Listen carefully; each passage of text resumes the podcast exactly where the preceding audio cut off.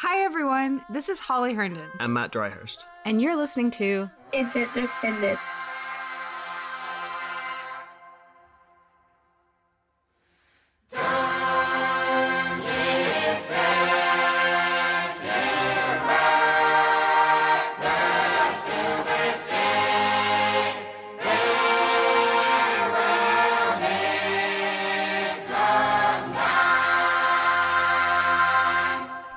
To the free version of this podcast.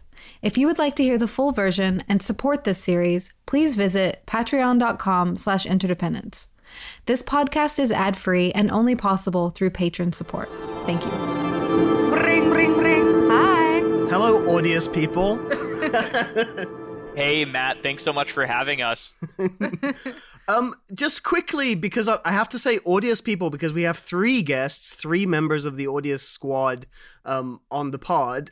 Would you mind introducing yourselves uh, individually, and then we'll talk a little bit about Audi- what Audius is after? For sure, uh, I, I can get started. I'm Roneil Rumburg. I'm one of the co-founders of uh, Audius and uh, Forrest uh, here, and I started Audius in uh, early 2018. Yeah, so this is uh, Forrest, Roneil's uh, counterpart, and uh, also co-founder of Audius. And, and uh, I'm Clayton. I'm head of partnerships at Audius. Um, just general music industry curmudgeon. Um, and yeah, st- stoked to be here talking to you guys. Cool. Well, okay then. So, who wants to take a stab? Uh, uh, you know, in this up in the course of this discussion, I'm guessing that there's a lot of priors that we're going to have to like qualify for people who aren't super familiar if we talk about tokens or staking or nodes or whatever.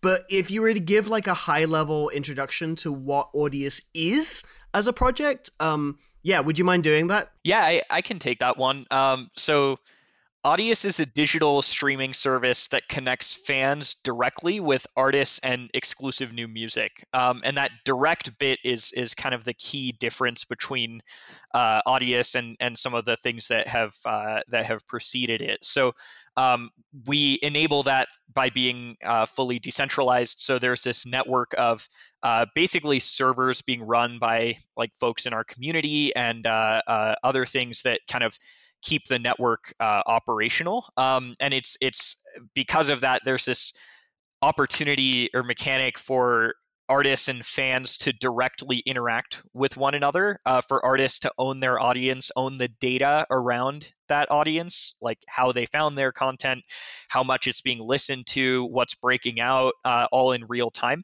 um, and and eventually as well uh, instantaneous payment uh, uh, coming from from that interaction so um, so yeah, that's that's uh, that's Audius. Um, you know, the the kind of yeah, I guess there's the decentralized bits, there's the token bits, there's all, all that stuff we can get into, but at, at a really high level, I think you know that's that's all that's needed to kind of wrap your head around what this looks like. Wonderful. Uh, uh, yeah, I mean, so that's really instructive because actually the exclusivity part is really curious. I mean, like I'm really curious about that. That's really awesome. Um, beforehand, maybe could one of you give me some indication on what prompted the decision to build this? And I only say so in so much as you know when you speak to a lot of people in let's say the business community or maybe like the VC community one thing that I've often noticed is that they often come back and say, well, you know, we solved music, right?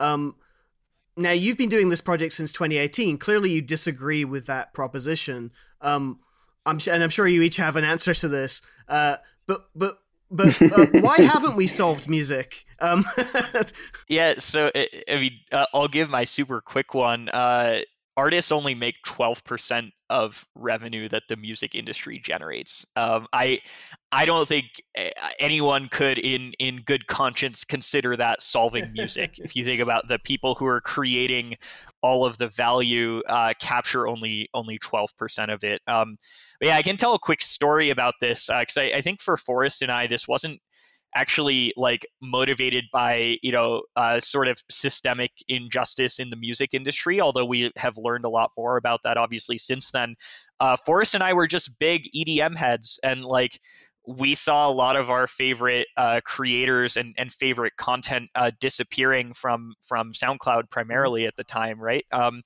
and uh, we asked ourselves, you know, like, I guess you know from 2000 to 2015 or so when we started to notice that there have been so many different ways that we consume music right? And we started to ask ourselves like what if there could be a place where music could live forever irrespective of whether the company that starts the thing like wants to keep supporting it or not supporting it? Um, and and more broadly uh, you know that what if that that uh, uh, means of you know sharing music online were something that artists owned and operated themselves right? Um, that and that was really the genesis of you know when we first started thinking about this. Um, but yeah it really just came from like we we like electronic music and saw a lot of our favorite music disappearing and we were like why is it disappearing? And then we you know learned more about all this stuff right? Uh, but it's it's kind of funny. It was not like this sort of uh, uh, i don't know like master plan light bulb kind of thing. It was just like two college kids wanting to you know hear cool music no I, I, was just gonna uh, throw on a little bit on, on top of that like to to kind of take it from more of like an artist perspective uh, around kind of you know, hasn't the, the music industry been solved, so to speak? Like, obviously on the financial side of things, you know, like Roneil mentioned, 12% like clearly is not um, probably the most fair distribution of, of financial uh, financials at the end of the day. But then what's also interesting is like even from a product perspective, right? Like nobody thinks that this has been solved. Uh, perhaps for kind of like the mainstream top 1% of artists, if you talk to them, you know, they use Spotify and that's where like you know a, a, decent chunk of the population goes to listen to music. But then if you're you know talking to even like a mid-tier artist or a bedroom dj like those guys more than anyone else like absolutely don't think that this is a solved problem. And so that's kind of the interesting point where even though the very very top tier 1% may be um, more happy with the current solutions i think you know the 99% of artists that, that aren't you know headlining stadiums um, those are the folks that, that are more unhappy than ever. Yeah, and and for me, it, it, very much was a light bulb moment where I had been working in the traditional music industry for you know the better part of a decade, and I, I got really I really got started in like the post uh like even like SoundCloud had gone SoundCloud had been it was like a machine and was absolutely like driving a lot of uh you know discovery and, and created a lot of careers including my own. But at the same time like you when you hear the words like solve the music industry you, like it, that's 100% from the perspective of people who had been hemorrhaging money um, at the corporate level for you know the past 15 years um, post napster and i mean I, I, think the idea of solving music to, i mean music is the solution to so many things in the world. And uh, you know it's the, the iteration of the human experience for so many people that don't have any op- opportunity to do so through other means. And those like the reason the album format is going away is because we haven't solved music. There, we've just created like a direct pipeline to corporate infrastructure from the talents of marginalized people. But like, there's no storytelling happening at the same level it was, and it's because that I mean, COVID is a factor in this. But like, those communities have kind of become fractured. Like, there's there used to be scenes. Like, we're not going to have another grunge era, and so those communities kind of took to SoundCloud to build out these you know entire worlds of collaboration and and uh, reinterpretation and all of these different things. And this, the way that SoundCloud was basically put in a stranglehold by, uh, you know, the RIAA and, and whatever, um, kind of just caused those communities to go away. Um, so I don't think the music has the capacity to solve anything like at this point um, until the, the you know the human element and the connection is kind of reinvigorated. That's kind of one of the biggest things that I hope Audius accomplishes. Yeah, I was just gonna ask Roneil because you mentioned that you were an EDM fan. I was wondering if the if if that's kind of your target first um, group of musicians, or if you see it kind of broader than that. Yeah, so I, I actually think Clayton can can speak to this pretty well too. But um, I think it for us, it's really we didn't really have any specific target group. Um, we saw uh, Audius being being a place where you know any artist who wants to kind of vertically integrate, if you will, like own their distribution and and own their audience uh, to to be able to do that. I think where we've seen the most traction so far has been in uh, kind of, I guess what you'd broadly call uh, electronic music, and then in hip hop as well.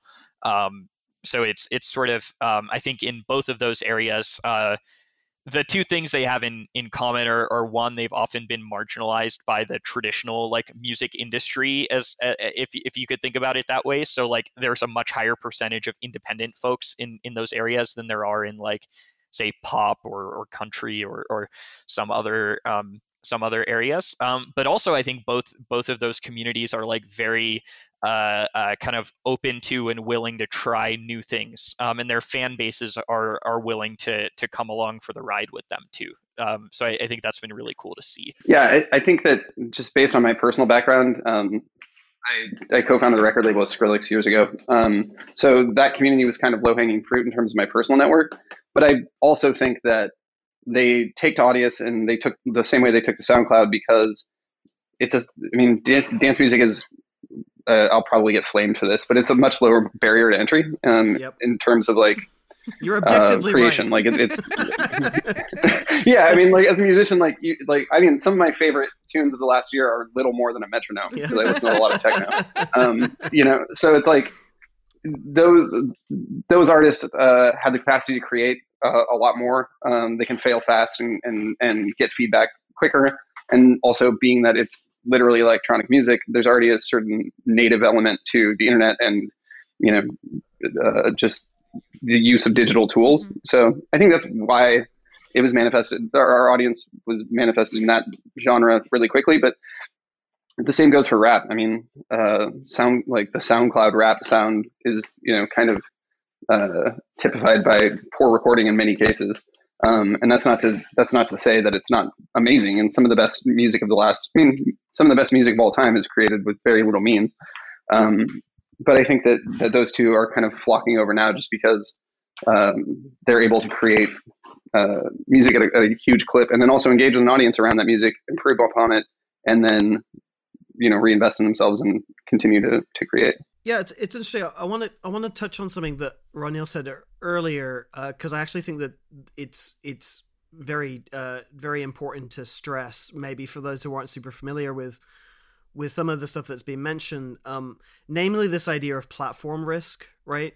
Um, few years ago, I, I, won't give the whole spiel on this because I think I have done on the on a previous podcast. But a few years ago, I worked on something or a project uh, it, with with a few people from ConsenSys and so on and so forth. And one of the discussions we'd had at the time um, was the idea of potentially tokenizing SoundCloud. But the, one of the reasons being was that SoundCloud was having this kind of existential crisis, right? Like they were hemorrhaging money. They were seeking more uh, investment to kind of save themselves, and it also seemed that in their kind of attempts to uh, transform the utility that utility that they created into kind of like a thriving business, they were taking away many of the features that made people like it in the first place, right? Um, and one of the great challenges of all of that, of course, is the platform risk of you know what happens to all the audience that you've accumulated, all the uh, basically all the history that has been accumulated on that platform if it goes down, right?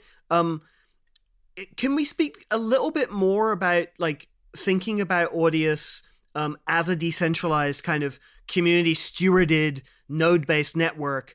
How that maybe addresses some of the risk uh, uh, that that we see with the traditional centralized platforms, um, because I think you know beyond even uh, beyond even the ability for individual artists to to maintain their audience, it's also kind of a matter of shared history, right? This idea that um, you know in uh, I mean, anyone, for example, who had a band on MySpace, we both did, and I'm glad nobody here ever fucking heard them. Um, but you know, and and I've lived through a time where I was like, wow, all that activity has just completely disappeared, and there is nothing I can do to recover it. Um, so can we maybe talk a bit more about this platform risk thing? Because I think it it qualifies your um your your your raison d'etre for want of a better term um really well. Yeah so um it, it really comes down to kind of community ownership and and unpacking what that means. So um in audius like all of the code that runs this network, that runs the client that you use when you go to audius.co and listen to music, or when you download uh, uh, from the App Store the Audius app and, and go listen to music, all of that is open source and uh, uh very liberally licensed. Uh, so the licensing structure there is such that you know anyone can use that code to do anything they want. Um, but what's what's important there, I guess, is one, all of the code is open source, and two, all of that code is being run by the community. So all of the content that's hosted on Audius, all of the metadata that's being shared via Audius, um, is all being kind of distributed across this network of servers that uh, folks in in our community are running. Um, and yeah, there's this whole like uh, crypto economic side of this we can we can unpack uh, uh, as well um, if if that's interesting. But that's a whole it's like a whole rabbit hole in itself. Basically, there's a way for the folks who are running these servers to earn some rewards for doing so so that they can sustainably mm-hmm. operate um, and that's kind of funded by the network more broadly. So what's really neat here actually is like taking a step back from all of that a lot of people ask like well what is uh, you know audius the company's business model right? What is the business model of like the the group running it? And and the short answer actually is like there is no business model uh, uh, for for the company. Our our role is to sort of help steward this community through these early phases of growth. Um, but ultimately, like the way Audius is set up and, and operated, like Audius will run forever so long as there are folks in the community that want to keep running it. Right, um, and I think that's a really, uh, a really, really important thing. So, to this question of platform risk, kind of, uh, of you know, what does owning your audience mean, right? If the platform can go away and, and take it away from you, right? And you know, Matt, to your point, like eh, so many artists started distributing digitally on on MySpace and then on you know on all these plethora of of different platforms, but uh, they come and go, and then every time they go, you have to start over again, right? And um, our goal with Audius was to say like the company can go away, but this platform will live forever so long as there are artists that want to keep sharing stuff on it and and listeners that want to keep listening and uh, so-called node operators want to keep operating infrastructure on it. Um, as long as those three parties are, are still at the table um, you know this this can you know we see this as as uh, uh, being kind of timeless or or or um, you know having kind of no there's no dependence on our company to to sort of keep keep this network operational and if I can build on that, what's also so interesting here is, you know, we, we could talk at length about how the, all these kind of node operators, uh, you know, host aspects of the network and how there are these crypto economics that underpin everything. And there, there's a lot there that we could unpack. But what's so interesting is that I think part of what makes Audius unique is how we, at least right now, have abstracted away all of that from the end mm-hmm. user. So you as a fan or you as an artist can come on audius.co, you know, use the music player. It looks and feels like SoundCloud or Spotify. You don't even necessarily know that there's this whole like decentralized set of nodes behind the scenes that are doing the hosting, that are doing the serving of the content, all this yep, kind of yep, stuff. Yep. Um, and I think that's, that was probably one of our, our kind of most most important innovations probably in this decentralized music space um, of course, before Audius, there were a handful of other decentralized kind of networks out there uh, that focus on music. But I think what made us so interesting, and the reason why we've been able to sort of uh, you know start to get mainstream adoption, at least amongst kind of the SoundCloud audience and, and folks like that, is because we we treat this technology as a means to an end, right? Like at the end of the day, um, all, all, the cool tech in the world doesn't necessarily mean too much if nobody's actually using the thing. So we're able to kind of like softly onboard people to this you know crypto decentralized sort of utopia that, that you know i think in the long term has much better end results for for artists and everybody else involved. But we're able to do it in such a way that you can just you know easily onboard and think you're using a normal centralized pro- product um, from like the the end, the end user interface. A sheep in wolf's clothing. Yeah. Yeah. I think i and it really struck me when you were talking about how like no one can find your old uh, music on on MySpace, um, I, I, similarly feel the same way. I have like a hundred beats that are just lost to the ether, and thank God for that. but what was cool about MySpace is that what was cool about MySpace is that like you know uh, it's it's kind of rote at this point, but like you know everybody talks about owning your masters. Uh, audiences are huge advocates of owning your platform and, and the audience, uh, or excuse me, the audience. Um, but also like those the hallmarks of like the growth of um, a musician and of a career and of a story are so lost on centralized platforms like like Spotify. Um, they're so top down um, and kind of soulless and faceless. Like one of my favorite things about what we're doing at Audius is the fact that like there's these little like um, we're able to kind of one of one of the coolest things about the platform, for example, is like you can see if an artist liked your remix, right? Um, and to me, that it, it, it seems like insubstantial or, or, a little bit arbitrary, but like the idea of like being able to say like this was the day at this point my life changed because you know somebody heard like my favorite artist heard my remix and that motivated me to create more. Like the ownership of those relationships and, and the indicators of those relationships i think are were really present in myspace because you could you know make somebody else's song your theme song on, on your page or whatever.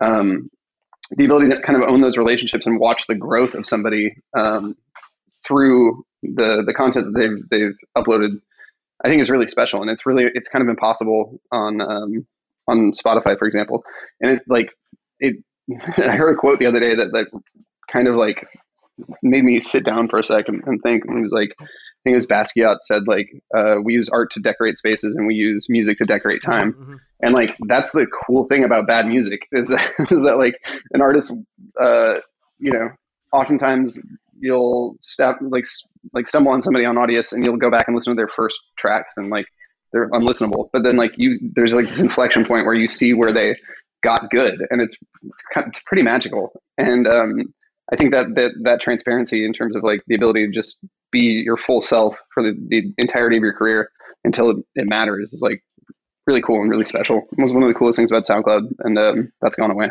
Yeah, that's really interesting. I feel like in there, some people have talked about metrics a little bit that I kind of want to get into in a second. But another kind of major platform risk is censorship, which I feel like you've maybe talked about in the past how do how would how does that work? How does your how does Audius kind of prevent that kind of um, issue?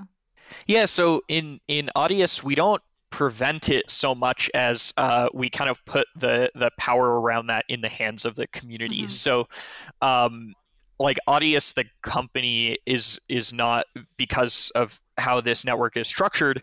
We're not uh, able to decide like what content can and can't uh, uh, be heard on this network, right? Um, but the community does have that power and, and i can unpack like how how that works as well but um it, basically there's um you know I, I, think there's kind of this uh, philosophical importance which is like there's not it, you know our stance is not that there should be no moderation right mm-hmm. like there's a lot of types of content that like you know none of us you know the type of stuff that's on like live leak or something right yep. that like none of us would want to sit here and like enable and, and help uh, uh, help be out there but like we should not uh, be in a position as as the folks who who like built the early version of this thing to to be able to dictate what those guidelines mm-hmm. are mm-hmm. right i think that's really the the key here so um, where in Audius everything is community governed via the Audius token um, like folks actually you know can can kind of vote on how moderation should evolve over time in Audius um, and and that's something that like we want the the community to be in a position to decide for themselves. Um, I think the the other interesting thing to unpack there is that um, you know the the sort of censorship at the network level is different from censorship at the interface level, right? So Audius has uh, you know tens of of interfaces now. Um, the first party open source ones that that we've put out are are uh, you know a, a substantial portion of, of the traffic on the network, but not uh, uh, by no means the only source, or even at, at this point, I think the majority. Uh, I think they're they're no longer the majority. So, um, you know, there's kind of a there's there's different layers of responsibility there, but um, you know, that's I think the the really the core stance that we wanted to take was that eh, you know a small group of people at a single company should never be in a position to decide like who does and doesn't have a yep. voice mm-hmm. um, and and uh, uh, by including the community in that process um, you know we together collectively can can determine what are what are the guidelines that we want to be enforcing on on one another right um you know because yeah again like my sort of I, I, think our personal takes on on this are uh, one thing and we can offer those opinions right? Like i don't want uh, you know like the the types of things that can only live on live leak to be starting to come to to Audius right? But like it's open source it's an open network. If, if people uh, uh, use it in, in that way, um, it, will be really interesting to see how the community reacts. And you know, there's what we will advocate for, and, and that's a that's a totally separate thing from what the community may choose to do, uh, which is which is kind of really cool about it, right? Like we don't even know, uh, uh, you know, how some of these things will play out because we're not in a position to make those choices. Well, this is actually pretty. It's pretty interesting and, maybe like an instructive example because I think we all agree in a sense that moderation is great, right? Like um, particularly democratic moderation. Um, but it's kind of an interesting kind of toy example to maybe explore a little bit because I think it also touches a little bit on some of the benefits of the data ownership model and the open source code, right? Like so if you if if we I were to put forward a scenario where I say that in 3 years time myself and the community around me are really really happy with the rails that you have built, right? We're really happy with our experience of Audius. However, we're not super happy with this group of, let's say, people we disagree with vehemently on ideolo- ideological things. I don't want to say what they believe, but we all disagree with them. At which point, you know, are we then able to um, take our data with us? Are we able to fork? Um, what would be options available in those circumstances? Because I think even though it's a bit of a toy example, playing this game for a little while will help to illustrate for people maybe some of the benefits uh, to, uh, to, your approach. Yeah, and I think it is a really instructive example. So um, there are a few different uh, options that would be available, right? Like, uh, so you know, everything from like kind of you know I, there's this spectrum i guess of self sovereignty here right and and that's really what uh, uh, kind of how you can characterize these these choices um, at, at, the one end of the spectrum you could uh, like at the most extreme end from a self sovereignty perspective you could actually you know run your own node and run your own kind of version of this code uh, as well as like your own interface that that runs against that. Um, and you could make um, you know, like interdependence Audius fork, right? And like only the the content that uh, you all want to be hosting on on your node could be available there.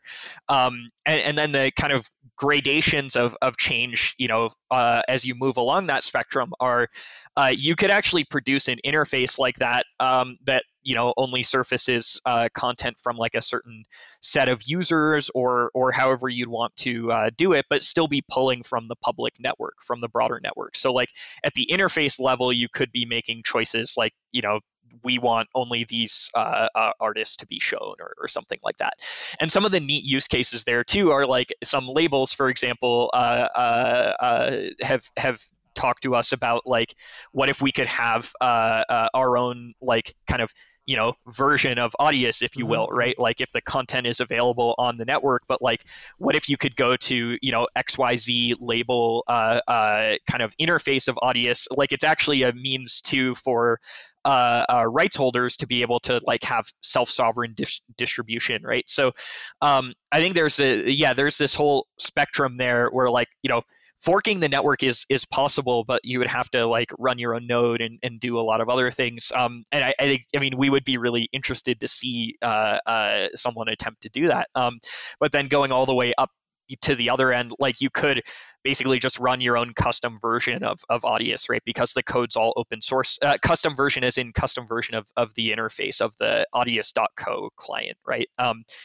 so uh, so yeah, it, it's uh, and and to your question on data portability, uh, yes, all the data that you share on on the public node network of Audius is portable and exportable and and all of that. So, um, you know, you could just choose to kind of you know basically like exit the network like take your data and, and walk away. Um, or you could even choose to like you know put that data into a node that you yourself are, are running. Very cool. Very cool uh, yeah, like from the uh, the node level, you could actually say you only want to uh, uh service like certain certain interfaces. That's super um, interesting. Yeah, there's so there's kind of yeah, there are a lot of different like angles to this, and and I guess the the philosophy driving all of this to just take a, a few steps up up level or, or just to enable choice at, at every layer of, of the stack, but to make logical default choices that most people uh, uh, would likely be happy with. I, I, think it's it's kind of there's this constant trade-off right between how much complexity you're you're exposing to uh, uh to the user at any given time, um, and where we fall on this uh, on that kind of question is that we want all of these choices to be available uh, to the folks who want to take them, but uh, for folks who don't care to like explore to that depth or or whatever like we want um, uh, you know there there to be some like sane logical ways to to go you know to go about like sharing content on on the broader network that don't uh, you know that don't require like a ton of pre-existing crypto knowledge Yeah, and that's what's so wild here is that we've kind of designed this system in such a way that you know it really is sort of choose your own adventure. How far down the rabbit hole do you want to go, and how much do you want to be exposed to to all this you know crazy complicated tech that, that goes on behind the scenes? Um, and we've even like built out you know, as, as, part of the protocol, there's a pretty easy to consume API. And so I think in kind of uh, a few years, ideally, we'll even see different versions of that user interface that the different people might build. So ours happens to look like SoundCloud or Spotify, um, but you know, it, would be very easy to foresee somebody building something that looks like Pandora or, or you know, uh, you know, some sort of like radio player uh, interface. There are a million different ways to expose these things. It's kind of like all the music is shared on the back end, if you will, kind of in air quotes there, but the front end can be designed uh, by, by anyone and, and you know in a myriad of different ways. I was just going to ask how flexible that is. Like is it is it always tied to a kind of um, streaming logic? And is that streaming logic always a fixed price or is that also mutable? Yeah, so the actual like kind of pricing of the streams is kind of a, a, separate topic, and we can definitely dive into that. But just to kind of answer the, the first part of that question, because uh, that is two different answers here. The first part of that, in terms of what's exposed, essentially everything. Um, and so it's, it's kind of up to you as a developer if you want to basically use this API and expose the music in different ways. So we even have folks that have kind of integrated Audius music into their video games. Mm-hmm. We have like, you know, beat matching like music racer games where, you know, a top trending track on Audius is the, the song that you're racing through this environment, uh, you know, uh, beat match to. And like there, there, there's all sorts of really creative ways that you can, uh, you can start to use this stuff when you have basically an API to the world's music. And I think that's kind of the, the long term goal here. That's super interesting. One of the, one of the ways that I describe it to people of a, of a certain demographic is, um, and and this is like the fun thing about Audius is that like now we're basically uh, like blue pilling uh, a huge community of artists who have no idea what crypto or uh, decentralization or tokenomics is, but so like my job is to routinely make these ideas palatable. Um, so, so like uh, Open API and all those kinds of things is Greek to um, you know a bedroom producer from Louisville, but uh, I do find a lot of people resonate with the idea of Winamp skins. If anybody remembers that era, Absolutely. like um, there's actually an online museum. I think Roneil actually shared it, but it's like you know hundreds of thousands of, of Winamp skins, and that to me that was like the coolest part of you know my foray into into digital music. We must be almost exactly the same age. yeah, I'm thinking I'm thinking probably so. no, it's it's a really good point because I mean this is you know one of the one of the uh, I mean one of the things I give you credit for in a sense is uh, I'm I am not a believer in a one size fits all, right? Um, and I think that that that extends you know just as readily uh, to a critique of current streaming platforms in terms of uh, the interface and the interaction, right, and the experience tends to be pretty one size fits all. Um, and also to which I think is really worth getting into and came up just a second ago um, to compensation, right? That you know, one of the arguments, and actually I'm paraphrasing Holly's argument here. Um, we definitely fall into the what how I would characterize it is kind of like the large minority of middle class artists. Um, and I say large minority in a sense because when I look at like the current spectrum thinking about uh, streaming services or whatever, you kind of have like the 1%, which, as far as I remember, make uh, something like 90% of the of the revenue, make up 90% of the revenue on something like Spotify. And then I, I would also look at, say, like, there's also a, a large 90% of people who ultimately don't really care. You know, like they're they're pretty happy with say let's say Spotify as is, right? Because they're they all they really want to do ultimately is take their music to the place where the most people have the potential to hear it, right? Um, which I think is a totally illusory kind of uh, illusory promise, but that's another point.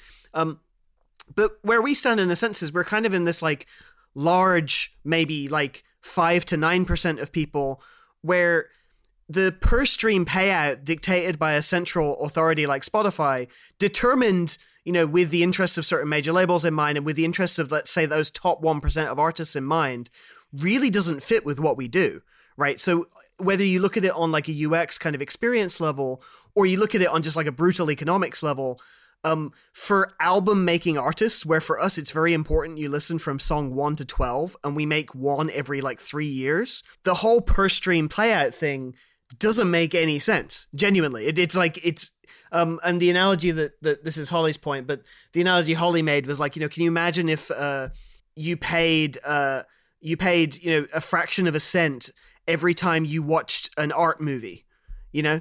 Like, how much would the director of that art movie have any hope in hell to make from that transaction if it was done on a per stream basis, right? And there's a lot of music that works like that, right? Well, it just incentivizes, I mean, it just pays more for music that fits with more moods, right? But that doesn't mean that we don't have really intense feelings or moods that don't need music to kind of match them. Like my my the example I like is Threnody for the Victims of Hiroshima, which is like a really intense orchestral piece that I'm extremely happy exists and has changed me musically, but I'm definitely not putting that on during a dinner party. You know what yeah, I mean? Yeah, you're not going to listen to it a hundred times no, a you, week you or something. It, you yeah. listen to it once and you gain access to the idea, and then you're changed forever. Yeah, exactly. And so th- this is more just to qualify uh, one to like be a bit of a preamble to talk about uh, valuation and how you've approached valuation or compensation.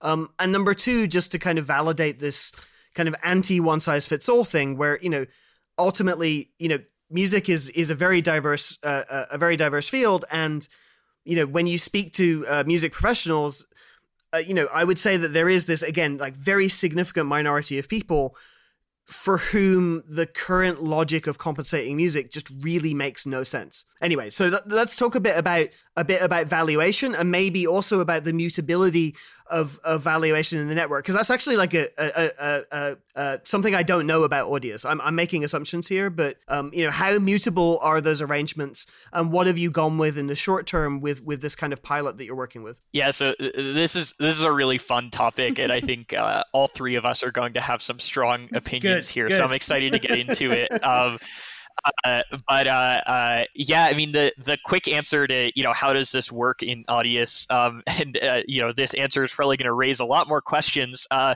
we our our the goal of Audius is to create a free market for streaming. So that's not to say the network is is not uh, uh, should not be in a position to decide how much your music as as an artist uh, should be valued right? It, that's that should be up to you as as the artist to decide. Um, and and uh, yeah I, I, holly i really like that example because i think it exemplifies like the way we hear a lot of artists thinking about um, uh, some of their content right? Where different types of content like you can actually change the experience of engaging with the content depending on how you price it right?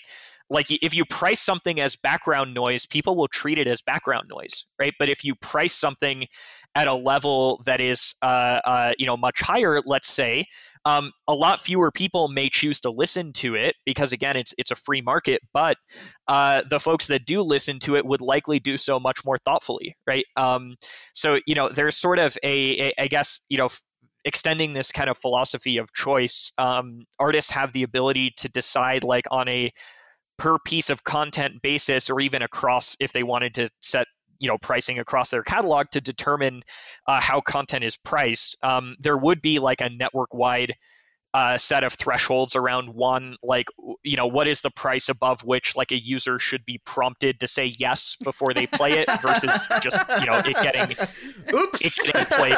Right so like right like if, if you want to charge uh like a hundred dollars every time someone listens to to your track you could do that right? Like you, i mean you could you could do that but um you know you're you're sort of like playing on a you know part of the supply demand curve where like likely there wouldn't be a, a very ample uh, uh, amount of demand for for something at that price although who knows right? Like i think there's uh, that's the coolest thing here is like we're really excited to see what new novel listening experiences artists can create when they control uh, uh, pricing. But like even up leveling a bit further from that, it's not just pricing uh, that artists control. It's basically the conditions that determine who can and cannot unlock their content, like at a very kind of basal encryption, like network level.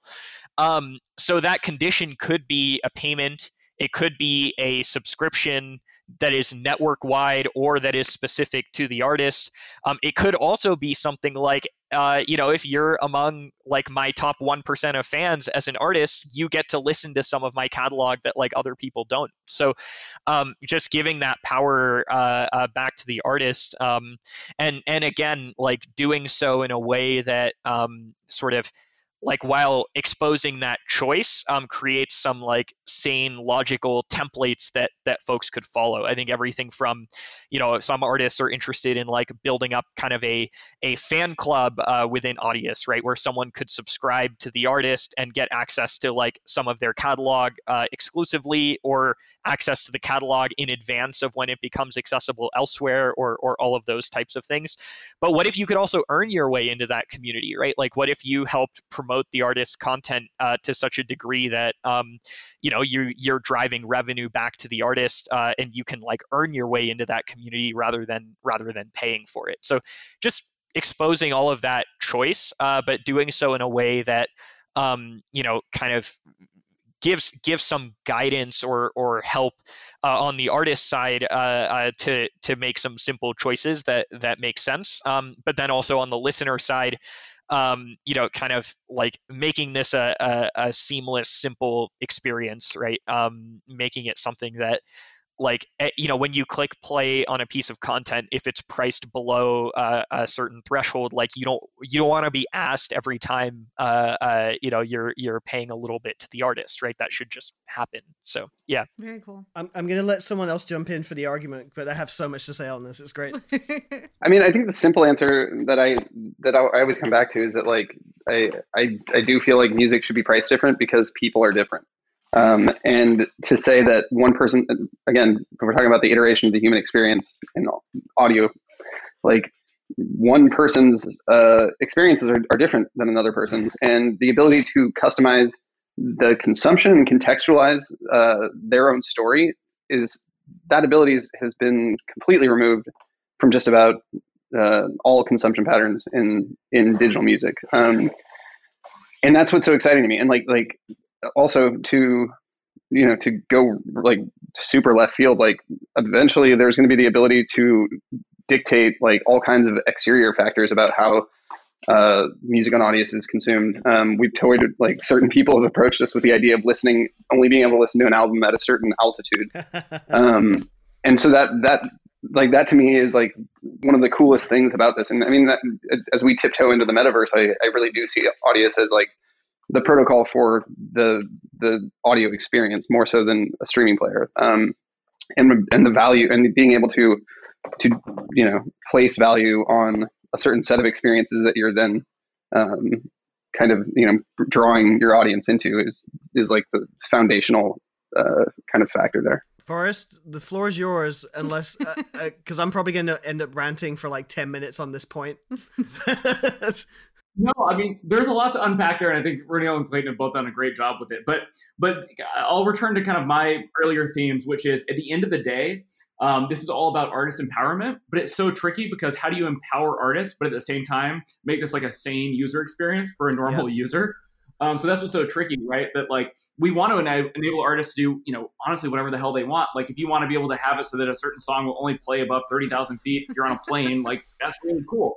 But on the flip side, if you're a listener and like every third song like has some pop up being like you're not at the right altitude, like I'm probably gonna bounce. so so there's kind of like this tension back and forth, right? So how do we how do we kind of expose you know sane guidelines or sane kind of like uh, guardrails that, that we would kind of recommend or what the community would probably recommend and then you know allow people at the fringes to kind of do whatever the hell they want which is something that right now they don't have the ability to do um, so it's, it's this constant interplay back and forth essentially like like my experience in the music industry is that that in, in largely that we, we as as people at Audius and as well as consumers and as fans we regard all musicians as artists yep.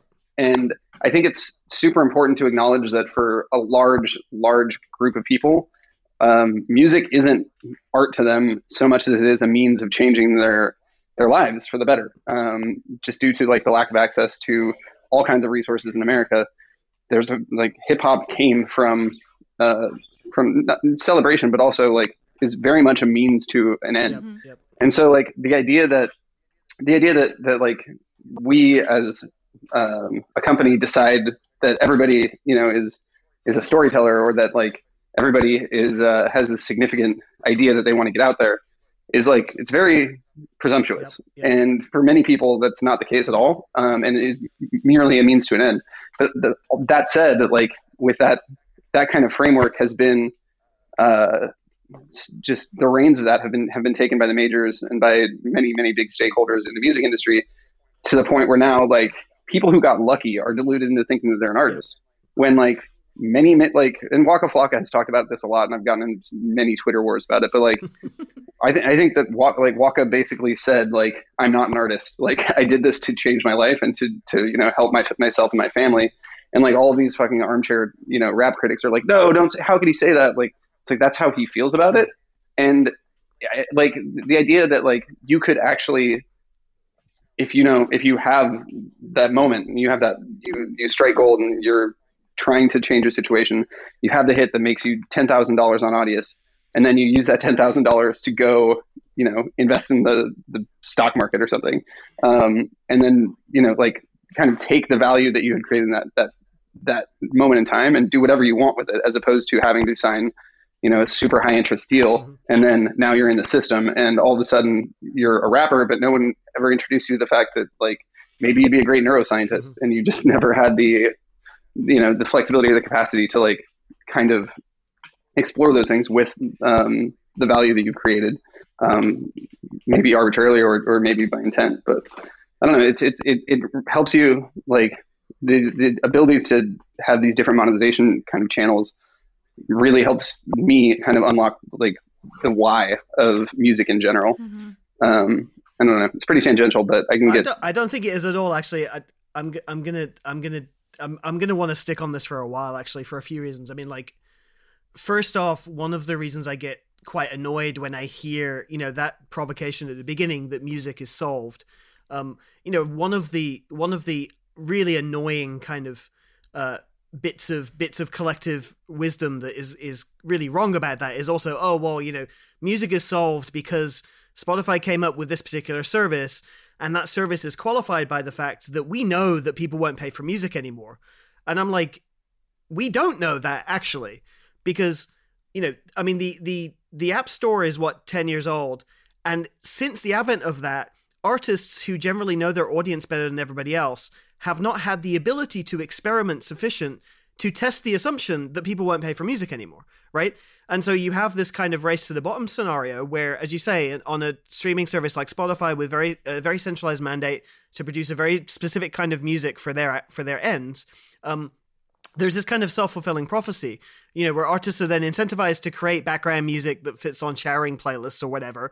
And then afterwards they come back and say, well, see, you know, no one wants to pay for it. And I'm like, well, yeah, I think I think it was you, Clayton, who mentioned this earlier. It's like, well, no wonder nobody wants to pay for showering music, you know, because it's showering music, right? That's what you used to listen to. That's what you used to put the radio on for.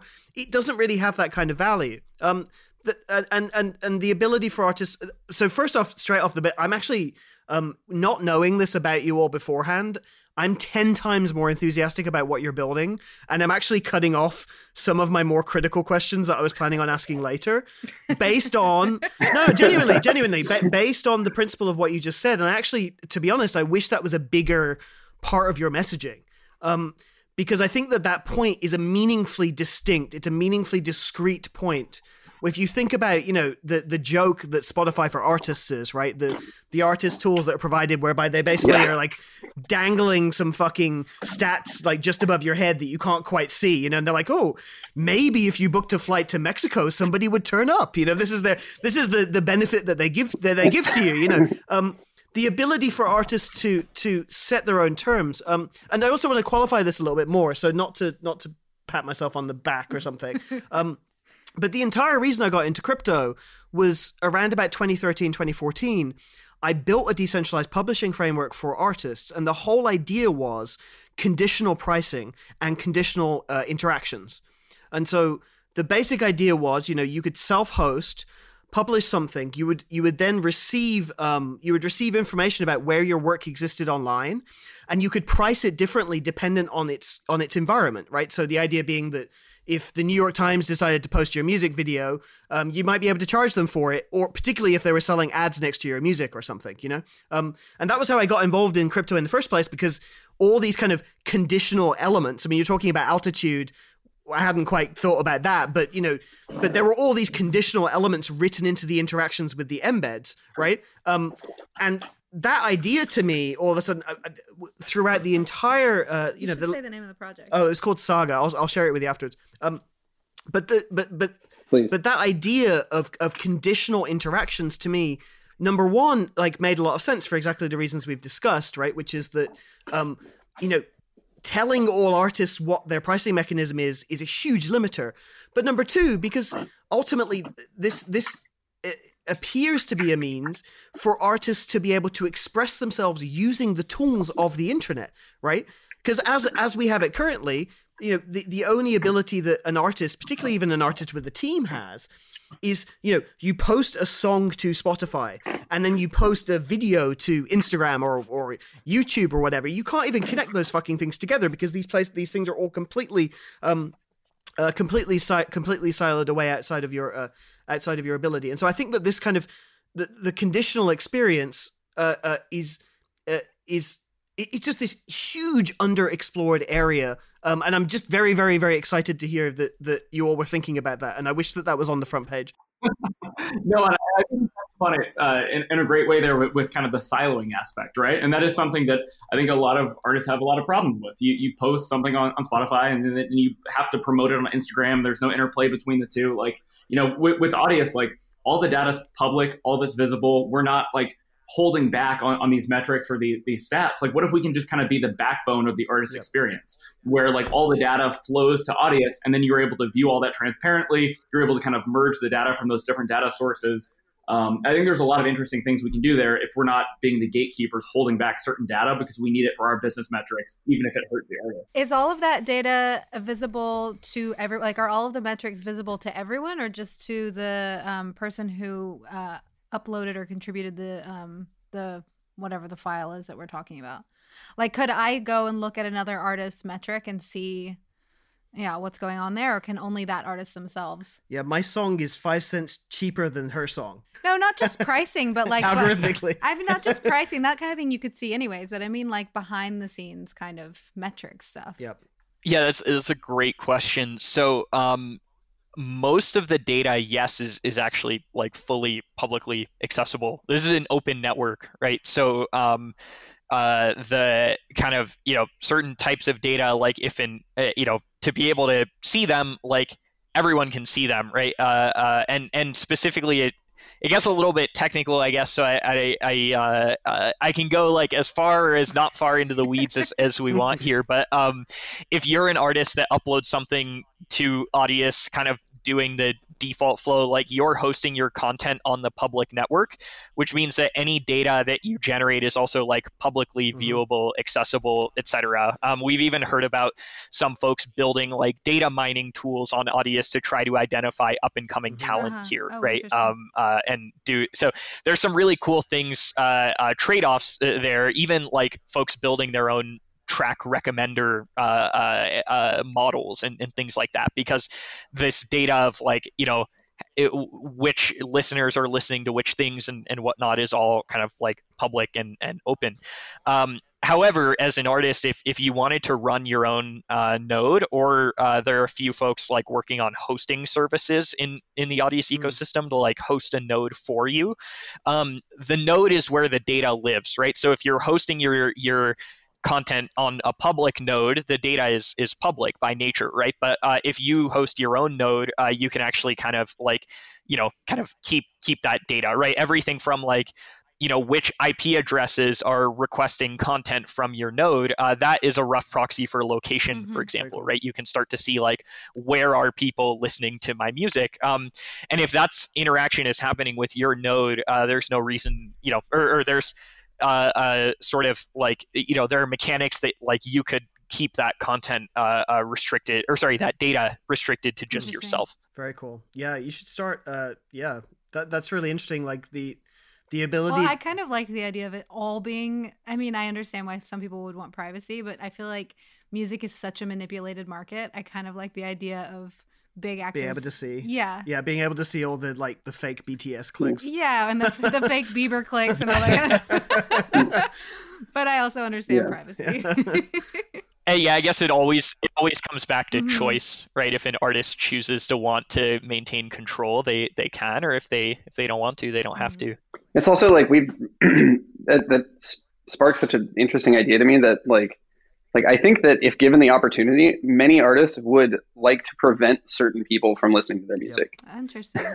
You know what I'm saying? And like that is that is just such a like uh that is such a, like a profoundly simple idea, but it's totally um it's never one that's been like really explored. Like I would I would like I would think that for me I never want to hear Morrissey again and that sucks. Yep. Um but also like he he probably feels very firmly that there's certain people that shouldn't be enjoying his music. Um all goes back to choice. But uh yeah, that's No, it's true. And I mean, when you start thinking about protocols, that was actually one of the, the ideas behind the Saga platform. Was this basic idea of saying, you know, that you, you being able to discriminate as an artistic choice, right?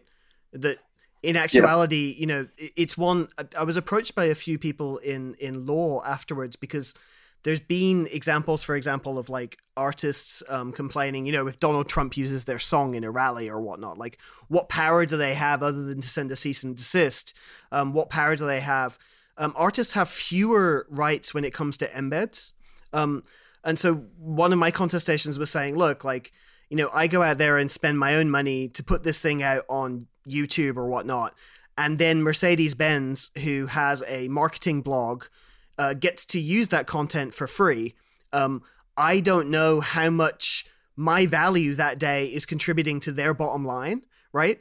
And I have no protections uh, through embed law um, uh, uh, to to discriminate against them. Um, whereas, for example, if you were to add conditions on top of that, one of the things I was exploring with Saga was this idea of saying, um, you know, this content is free for everybody unless it has been played, let's say, 2,000 times, at which point that is a decent indicator for me to assume someone's making money from it, right? Because generally, like the kid who posts the, the thing on Tumblr, they can have it for free.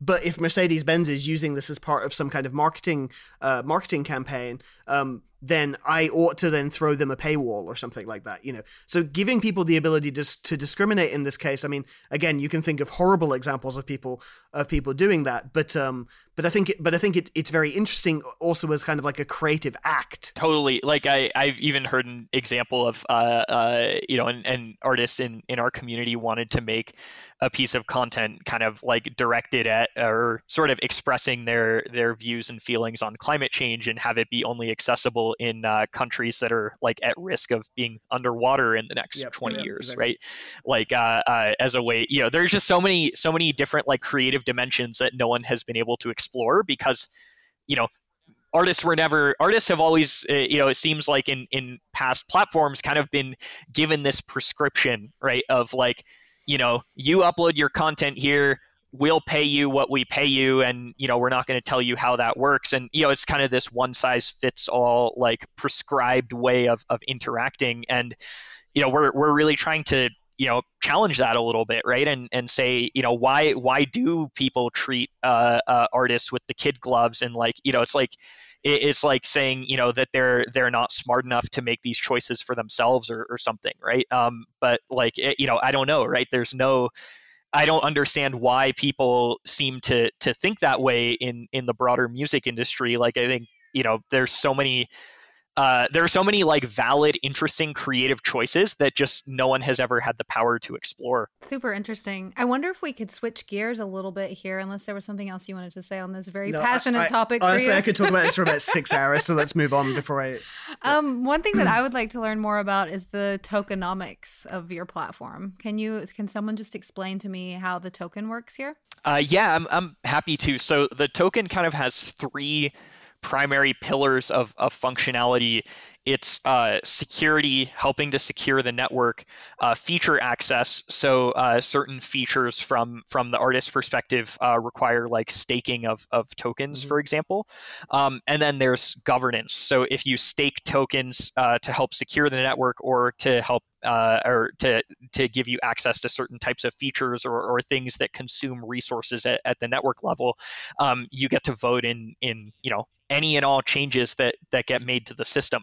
So what uh, uh, you know we kind of uh, came up with this, uh, or I don't I don't know if we came up with it or not, but it was the only term we could find to really accurately describe this. We called it like a platform token. Mm-hmm. Basically, it's this token that represents like control of and uh, uh, you know ability to have certain rights within the Audius mm-hmm. ecosystem. Um, and uh, uh, yeah, so so that's like the simple answer. Um, the the kind of like the distribution mechanics here are, are kind of very much centered around issuance. So there's uh, an initial supply of Audius tokens, a billion Audius tokens, um, and then that supply uh, grows over time via newly issued tokens. Um, so you can earn some of those newly issued tokens either by like running a node in the network or um, uh, you know, in contributing content, for example. Uh, so there are kind of all these different mechanics that allow you to like earn some of uh, some of that issuance. Um,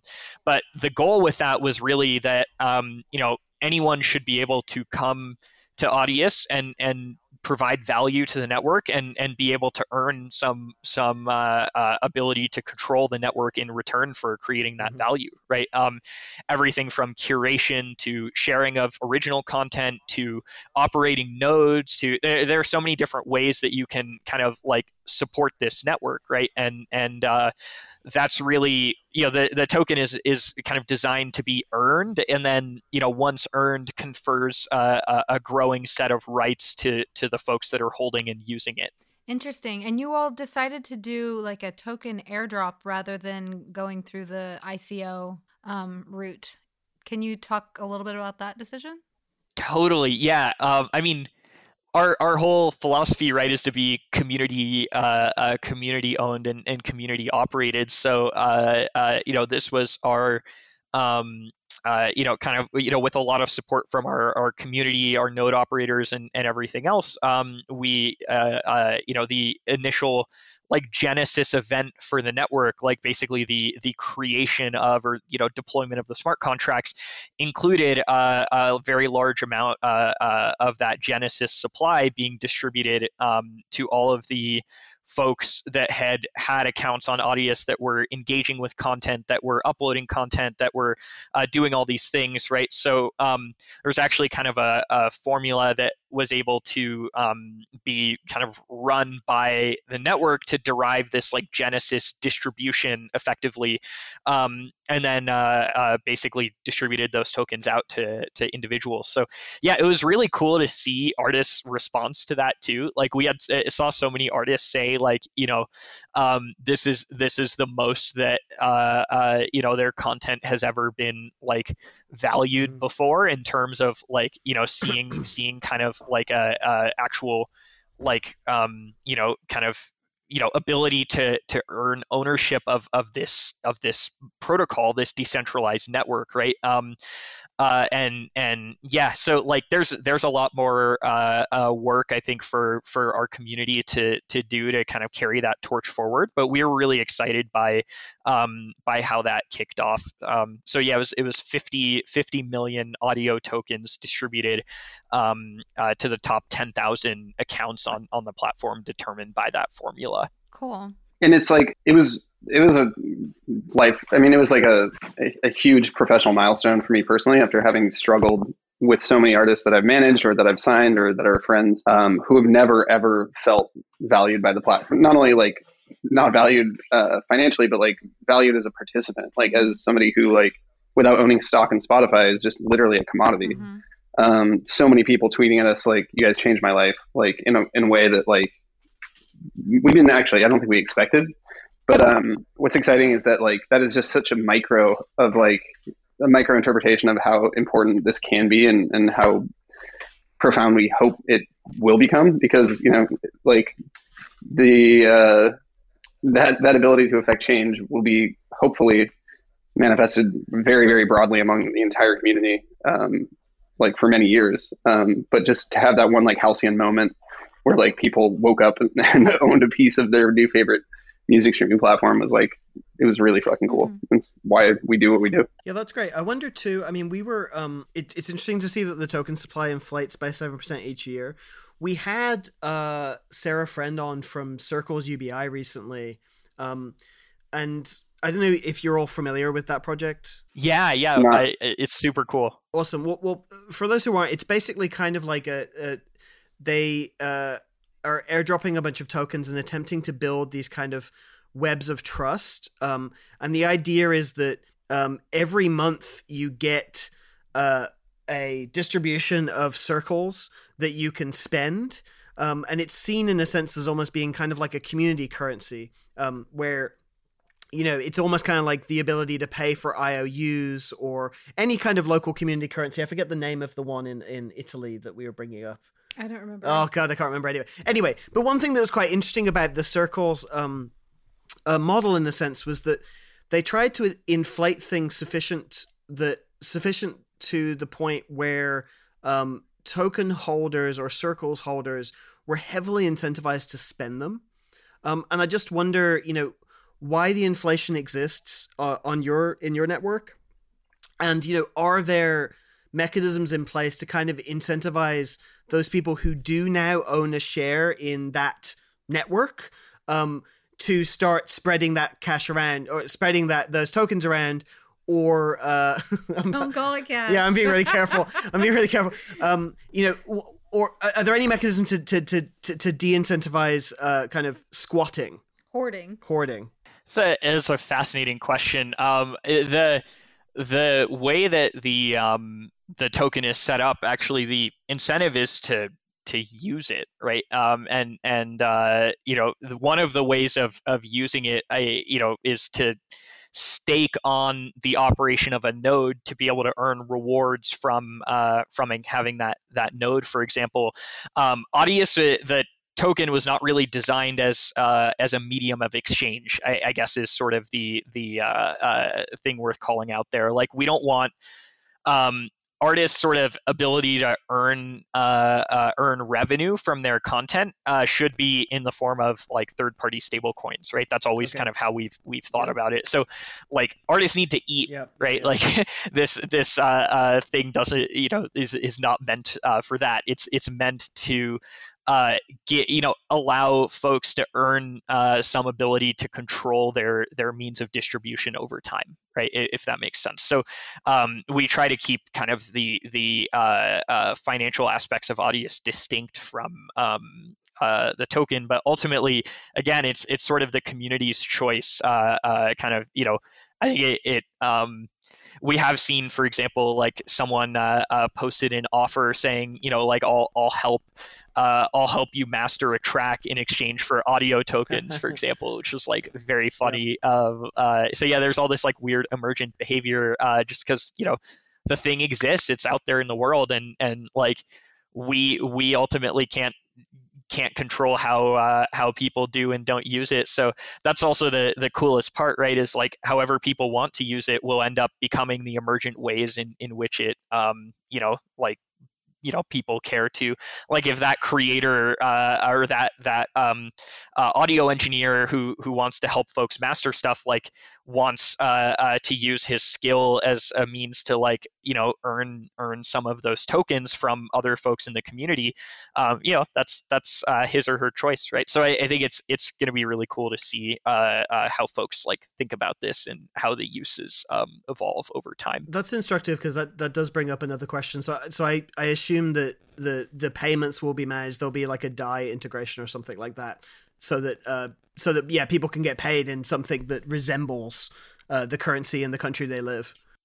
That's that's exactly right, um, and that's also I think really important from like the usability perspective, right? Like, um, you you know you should be earning value in exchange for uh, uh, for your music in something that is kind of like value stable in a way, right? Um, and and uh, well, I, I guess I shouldn't say you you should. Like it's um I think we'd want to allow folks to have the choice of whatever uh you know whatever token thing they want to be paid out with they they could be paid out with. But again the defaults here are are um you know are are important I think. So um uh so yeah the um you know the the the sort of the way this would work is internal to the Audius network. What we envision the the community kind of rolling out over over coming months as monetization um, goes live is uh, basically a kind of you know a, an internal kind of medium of exchange, like a, a kind of allow listed set of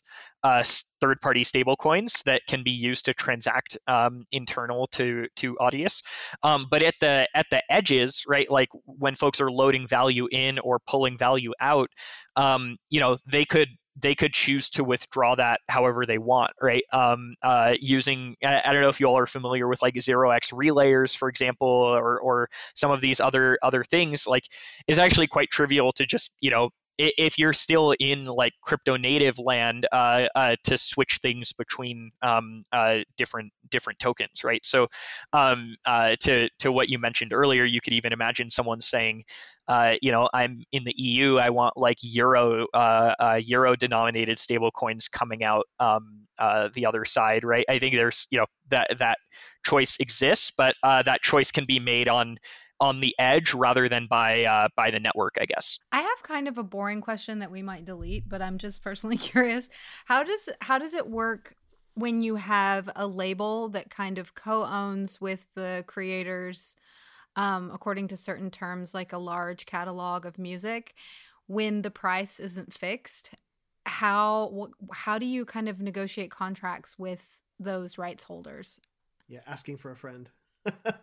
No, I mean I'm just I'm just curious. I don't know if our audience will like want to know this kind no, of like minutia. yeah. But I mean that's just been one of the biggest problems with Spotify. It's like these insane negotiations between the the major labels and between the kind of like um you know major indie kind of Merlin group or whatever you know that have taken so much time to negotiate. But that was for like a very fixed. We agree to this specific price. So when the price is kind of so flexible and you have so many actors involved, yeah, how do you handle that?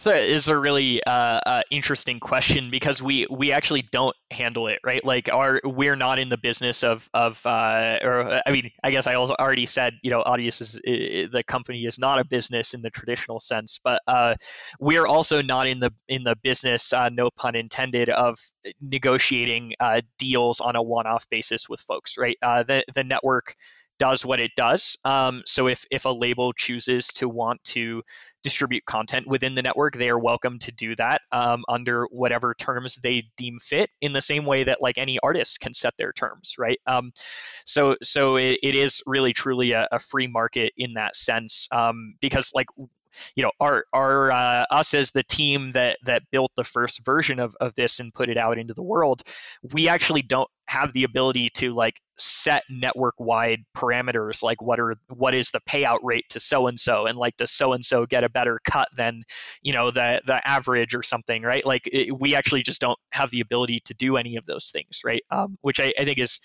uh, uh, you know really it, it's really important right? Like uh, we saw recently where um, uh, where Spotify started to offer like a promotional rate, right? Like if you're willing to get paid less for your content, uh, they will kind of help promote you, right? And like that's just so wrong on so many dimensions, and I, I don't even really want to, you know, get get into it now un- unless other folks want to. But like, oh, we can. just yeah, just just taking a step back, like you know a platform should never be in a position to even like make choices like that right? That's what's like philosophically so wrong with uh, uh, kind of the current the current sort of regime in, in these ways, right? Like Daniel Ek should not be able to decide how valuable your music is and be able to like toy with how much people are able to see it based on, you know, how much you're willing to pay them, right? Like it's just there's just a lot of issues with that. And and uh, uh the way Audius is set up actually, like we, you know, so long answer, uh, uh, I guess, Holly, to your question, but like, yeah, basically, we don't, you know, we don't and we can't uh, uh, negotiate like one-off deals like that, right? Um, our job is to educate the world on like how you can engage with these tools and use them to kind of own your distribution of, of content, right? Um, but owning your distribution also means, um, you know, like you you control it, right? We we don't. So um, that's that's kind of the neat uh, the neat part of this. Okay, so quick follow up to that. I'm finally kind of like it's becoming clear to me what all how all this works. quick follow up to that is how do you verify that someone who uploads content um, is is, is the creator that of that content? yeah. yeah.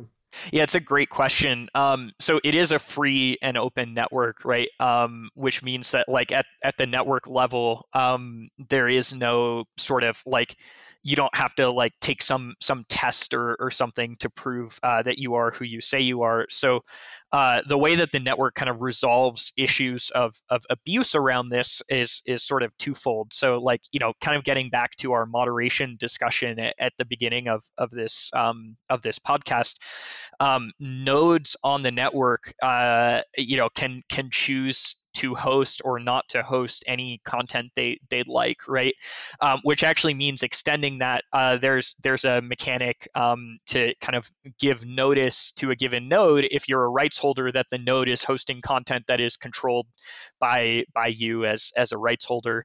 Um, separately from that, like interfaces can choose or, or clients, you know, uh, whatever term you want to use to to refer to to them, can choose to show or to not show uh, you know any any content they deem fit. So um, i think this is just kind of one aspect of the broader discussion of, of moderation. Um, but uh, it is it is an important one right? And and uh, you know again like audius is in the business of helping uh, artists and the rightful owners of, of content, um, you know, whether that's the artist or like a label or someone else, uh, we want like our, our intent is to help them get paid more right? And to to control uh, uh, their means of distribution uh, not not the opposite. Um, and i think you see that intent shown in in the choices that uh, have been made with respect to uh, how moderation works and and some of these other things. I was going to say i think about it as um, in terms of that moderation and community moderation is something that's definitely front of mind for us as, as it is for a lot of other platforms. Um, right now, especially like, you know, um, I think Twitter and, and Facebook and all these other things are having these issues because there's there's no spectrum of of moderation. It's it's extremely polar, right? Um, and that leads to people being deplatformed unjustly, but it also leads to uh, you know unhealthy networks in terms of the content that, that, that is has greater like geopolitical social implications. So I think we've effectively proven as a society that that platform moderation um, from the, the platform level is absolutely failed us as a, as a society. Um, and it also has, you know, similarly has affected the relationship with the fan. It's so top down. Um, and right now, when when musicians have absolutely extremely limited c- capacity to, to, interact with their fans um, in quarantine and things like that, like there's so many other relationships that fans are building with artists and content creators that they love and that they're absolutely willing to pay for. Um, Twitch is a great example of that. Um, Discord's a great example of that too. Um, like these these places where like there's you know one to one interaction with people that they, they really love and and have proven that they will absolutely pay to you know have to pay for that interaction and for that relationship and have reverence over the the health of those conversations. So like again, this is all hypothetical because, and Forrest, don't kill me, but like, um, I, I hope at some point, I hope at some point that like there is, you know, armies of super fans, uh, grooming Audius and, and helping decide, uh, rights management issues and things like that. Um, like, so that they can prove to their favorite artists that like, you know, they're, they're, uh, really looking out for them and they, they care so much about this relationship that they're willing to go say like oh well there's a you know remix over there um, like this split should be decided thusly like that is like there's so many multitudes of the uh, of that relationship and it's so cool to think about being able to kind of um, place value on on uh, that fandom um, so again it's hypothetical at this point but like and as it's been made very clear the network will do what it does but um, it just it, it it just unlocks a whole other kind of interaction um, that I think is you know very valuable to all the rights holders and, and stakeholders in, in the industry. Yeah, it's it's also interesting because I've noticed. I mean, even with the, um, uh, am I correct that you all? We don't need to go too much into this, but you and um, I think a couple of, of other friends have all been experimenting with this idea of um, uh, tokenized access to Discord communities. Um, oh yeah, where if have, you yeah. if you hold uh, audio token you're able to basically enter into a private conversation with other audio hold- holders yep yep exactly so that, that was kind of like the first uh, of many features that like uh, essentially from within the Audius product was kind of enabled uh, if you if your account had audio exactly you could basically prove to this little Discord bot that you hold uh, audio tokens, and then you were able to enter like a, a, private channel where it was you and other audio holders that could could chat. And I think that has like much larger implications, right? Like, what if we could figure out ways to gate that even for a particular artist?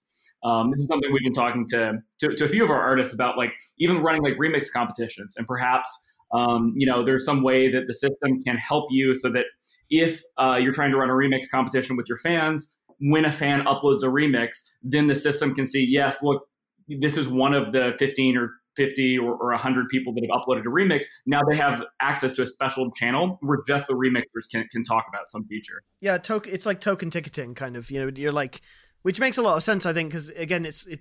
I wasn't even arguing. I think I was arguing with myself earlier, thinking about this. but it's like, it, it, in a weird way. What's kind of nice about this, in the sense, is a lot of it is very low barrier exclusivity, right? Mm-hmm. Where it's like, yeah, again, the, one of the, the the the premises of kind of the platform economy that like I that really rubbed me up the wrong way is this idea that all exclusivity is bad.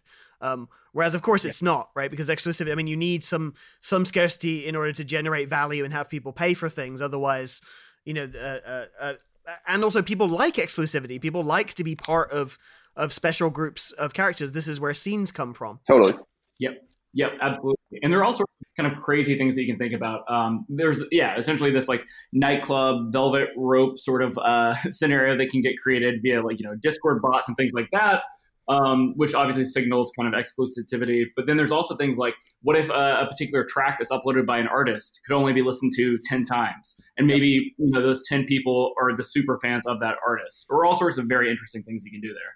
Absolutely. Like the the digital version of what Wu Tang did with exactly. that album, you know? Right, right. Except you don't you don't go to jail if you buy it. you don't give it. Yeah. well, pro, pro, pro, tip: don't be Martin Shkreli in general.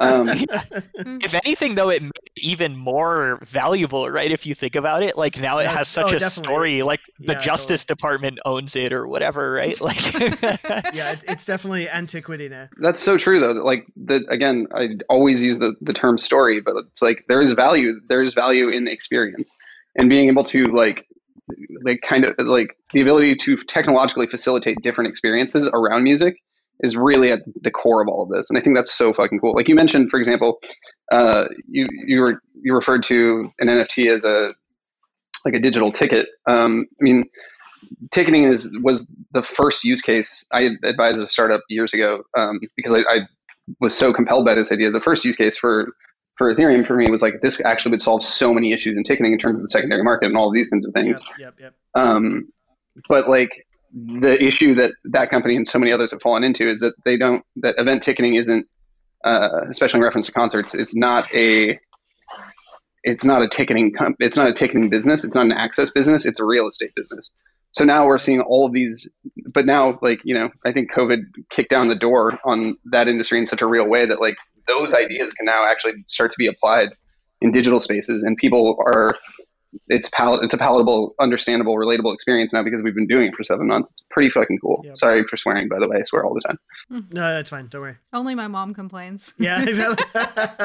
no, I really like that you keep using this word story as well as subculture because I do feel like that this project enables that in a way that these kind of like one size fits all solutions really don't. And that's that's kind of where we come from from subculture thriving subculture thriving subcultures in meat space. But it's really nice to see this um yeah kind of thought through in in the digital space as well. Yeah i it's funny. I mean so my next question um is and I, I hope it isn't too direct you know how does one get someone to use this? Uh, the the the issue being, and I think this speaks a little bit to to some of the the discussion we were having earlier. The impression I'm getting is that both Roneil and and Clayton were on this side of, you know, we're we're we have all this kind of crazy potential for experimentation around here. And Forrest, you were emphasizing, which I think is also a very accurate point, that you know, in a sense, the first thing you encounter when you uh, see Audius is something that you're very familiar with, right? And that there is there is some danger in kind of dazzling people immediately and then asking them to get a MetaMask account and staking and da da da, right? and so, h- how do you how do you strike a balance? Because because the one if if I if I had a critique what, and, and I say this as someone who was on the board of Resonate for for a period of time, um, and worked on that project quite a lot at, at its inception. Um, my gut says, and with a with a degree of experience, that you know because the vast majority of people don't care and just kind of want a banal listening experience. Um, and because the vast majority of artists will always kind of follow where the audience is, sadly, we live in kind of like an audience led music economy now, which once was a, uh, an artist led music economy, and I lament every day. Um, but how do you draw people over and meaningfully differentiate differentiate yourself enough to communicate to them that what you're doing is entirely different without simultaneously also confronting them with this alien spaceship that they don't know what to do with right um, does that yeah. make sense because because no, there's absolutely. there's another argument that says you know if if i'm like uh, my uncle who doesn't have a fucking clue about any of this stuff and then goes on the page and is like well this is spot this kind of like looks like spotify but there's fewer artists on here you know like how do we how do we bring those people over sexy interfaces well, yeah. I mean, I, don't, I have some answers. I'm sure they do too. But I'm gonna I'm gonna ask a question. You know. no, and I think it's a it's a great question, right? And it's it's one that is kind of core to to what we've been working on for for now almost three years. Um, I I, I mean, is is this the, the, short answer is how do you solve this and, and, and you know very carefully with, with, a lot of thought i think there's, there's a delicate, delicate balance you play here um, you know i think a lot of the problems that kind of the crypto community historically have had was was frankly kind of a naive assumption that if you build it, they will come. Yeah. Mm-hmm. And you know, and I think to a certain extent, like crypto and decentralization, um, you know, to a certain extent, it is almost a means to an end, right? Like you don't know about TCP/IP, HTTPS, any of these like crazy backend protocols that are used to secure the web, um, but you still use it when you sign into Facebook or Instagram. And so I think it's on us to, to whatever extent we can, kind of paper over those rough edges from user experience perspective. Um, and I think I think it's kind of from a product perspective, sort of naive or, or short-sighted to assume that you know come to Audius the website and like oh go read this medium post first it's only 600 words it'll just take you 20 minutes and after you're done reading the blog post then come back to us and you'll understand how this works like I, I, don't think that's I don't think that's fair for the end user. And I think that's historically what this industry has done a lot. And so what we had to do is like, you know, it's on us to put in the hard work to, to handle those edge cases for folks rather than, you know, forcing that on a normal bedroom artist to, to understand all these sort of things. Um, and so I think that's why, you know, it took us a better part of 18 months to, to have a beta product that we launched uh, about a year ago. But when we did that um, and we launched it to the world via like a TechCrunch article and things like that, we had an outrageous amount of demand, um, frankly. And it, it didn't come from the crypto community, it came from the artist community.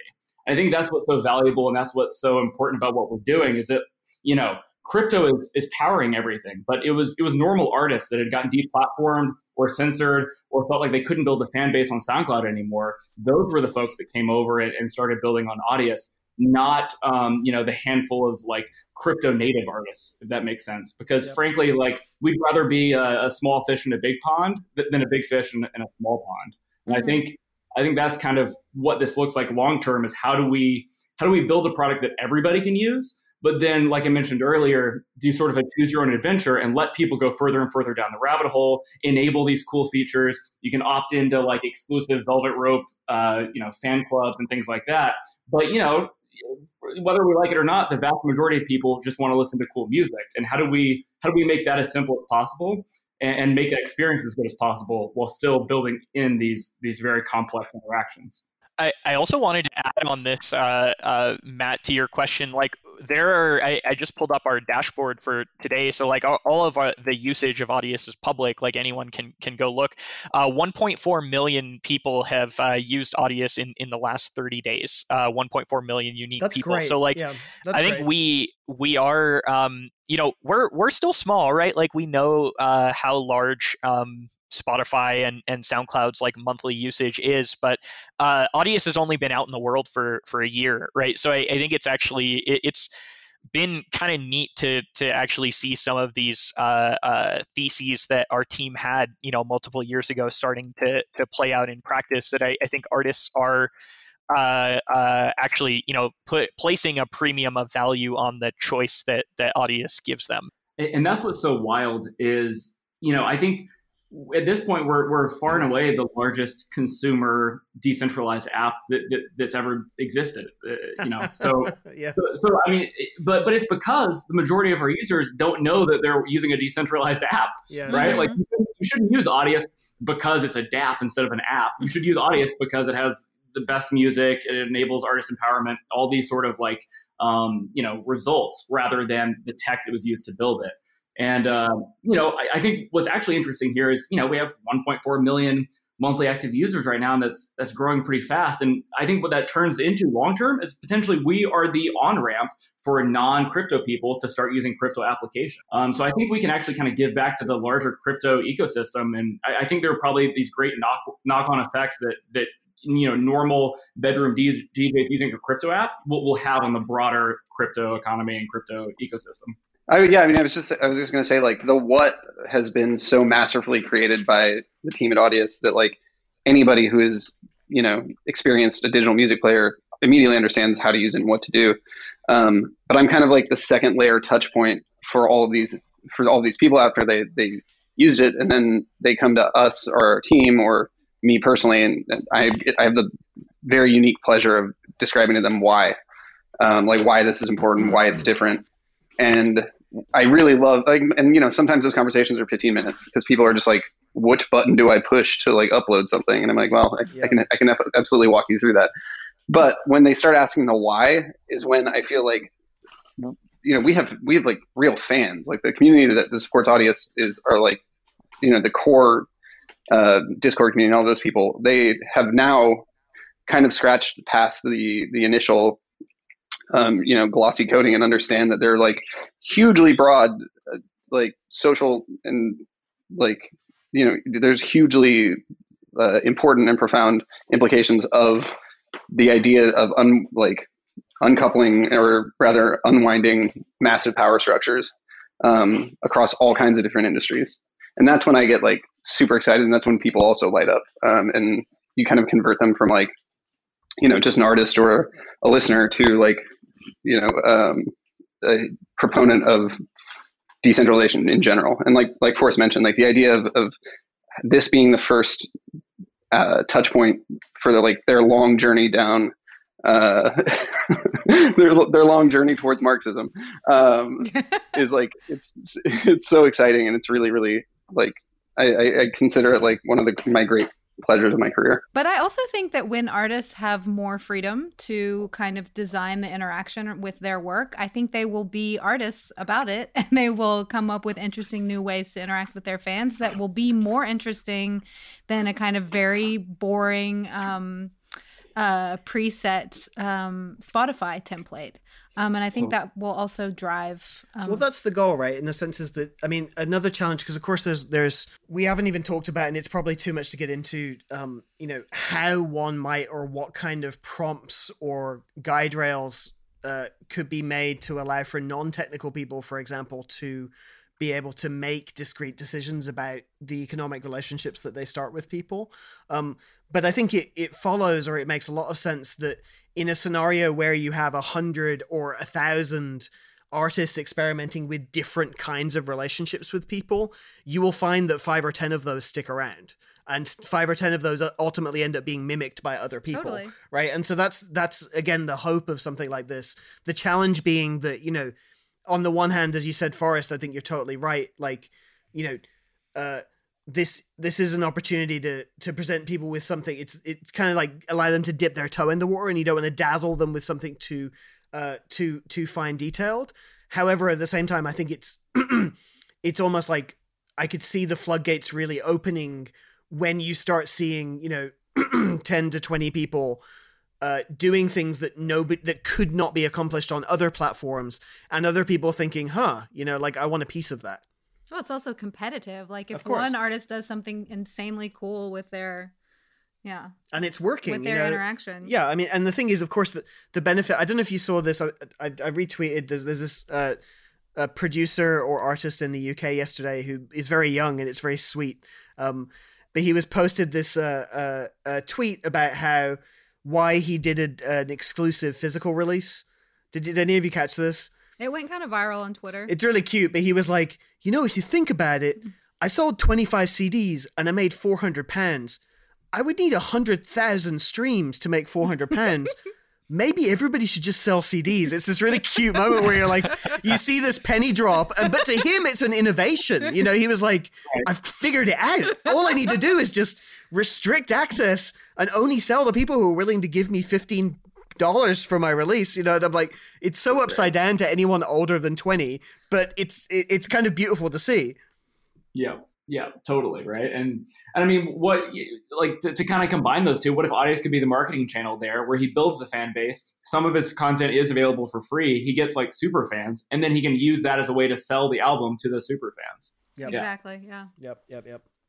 Very cool. Well, Audius is much more interesting than I. I mean, I didn't think that it was disinteresting, but it's Careful. much it's much deeper and more interesting than I initially understood from just the the general website. But I think yeah, but I think that's good feedback actually because because the I, you know I mean I read I read the white paper and some of the kind of like governance principles and you know, and obviously interacted with, and and I don't want to also minimize the accomplishment of actually making like an app that works in browser uh, externally and on the phone. I mean, like you've done a lot of work to do this, and I was also going to say like this is just an opportunity to shout out our mobile team. Um, it like in terms of getting people getting people to use the platform like you would think that soundcloud long long ago would have been like maybe we should make an app that actually works on phones which are where 40% of our oh, traffic is coming from um, and the, the Audius mobile app is just incredible. It's so beautiful, and like that's that has been a very easy sell to a lot of people, just because for whatever reason. SoundCloud just fumbled that and continued to. Yeah, I mean they're so conflicted about what they even are. It just feels like a matter of time. I mean the SoundCloud founders are have left now, right? And they're doing a bike startup. Uh, I, I didn't know I didn't know about the bike startup. That's funny, but yeah, I think uh, uh, the uh, um, I, I think uh, Alex left a few years ago now, and then um, uh, I think it's Eric, right? The the uh, other co-founder, I think left more recently, but yeah.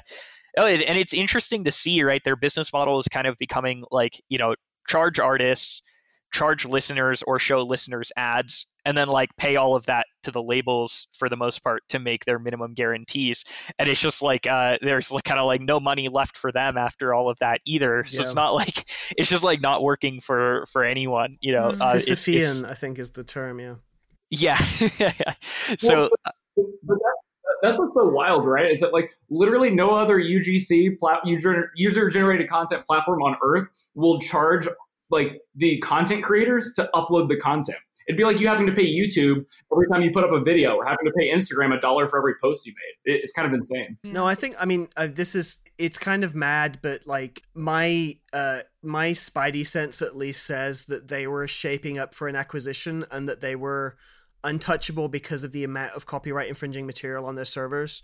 I definitely heard that from from different sources where like people were interested in potentially acquiring them because obviously they have a huge user base and like it's a it's a story of the last decade or whatnot.